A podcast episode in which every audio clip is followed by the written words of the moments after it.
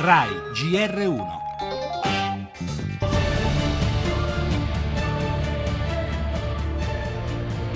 Ancora decine di raid aerei della coalizione. In Siria e in Iraq i jihadisti hanno militarmente perso alcune posizioni, ma la minaccia resta elevata. Una delle loro armi, quella dei sequestri. Dopo la decapitazione del giornalista giapponese Kenji Goto, si spera di salvare ancora quella del pilota giordano e si teme per la sorte di una donna americana.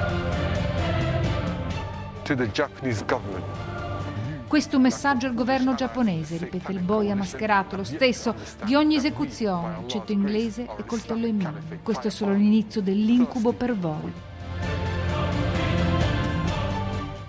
Non impugneranno mai un'arma da fuoco e la loro linea del fronte sarà il web. Nascono in Gran Bretagna le truppe cibernetiche. Il loro compito sarà contrastare la propaganda dei gruppi jihadisti e islamisti, sempre molto attivi in rete.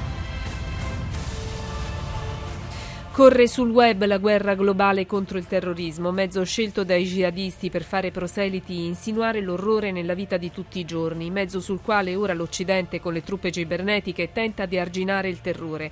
Ma l'incubo del boia di Jihadi John non è solo virtuale.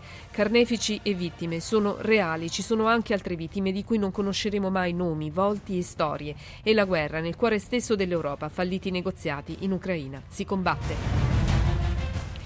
In primo piano nel nostro giornale l'avvio del settennato, il presidente Mattarella che si sedierà domani con un discorso di alto profilo istituzionale e sociale. Intanto il centrodestra è sull'orlo di una crisi di nervi con spaccature concentriche seguite al voto per il Quirinale.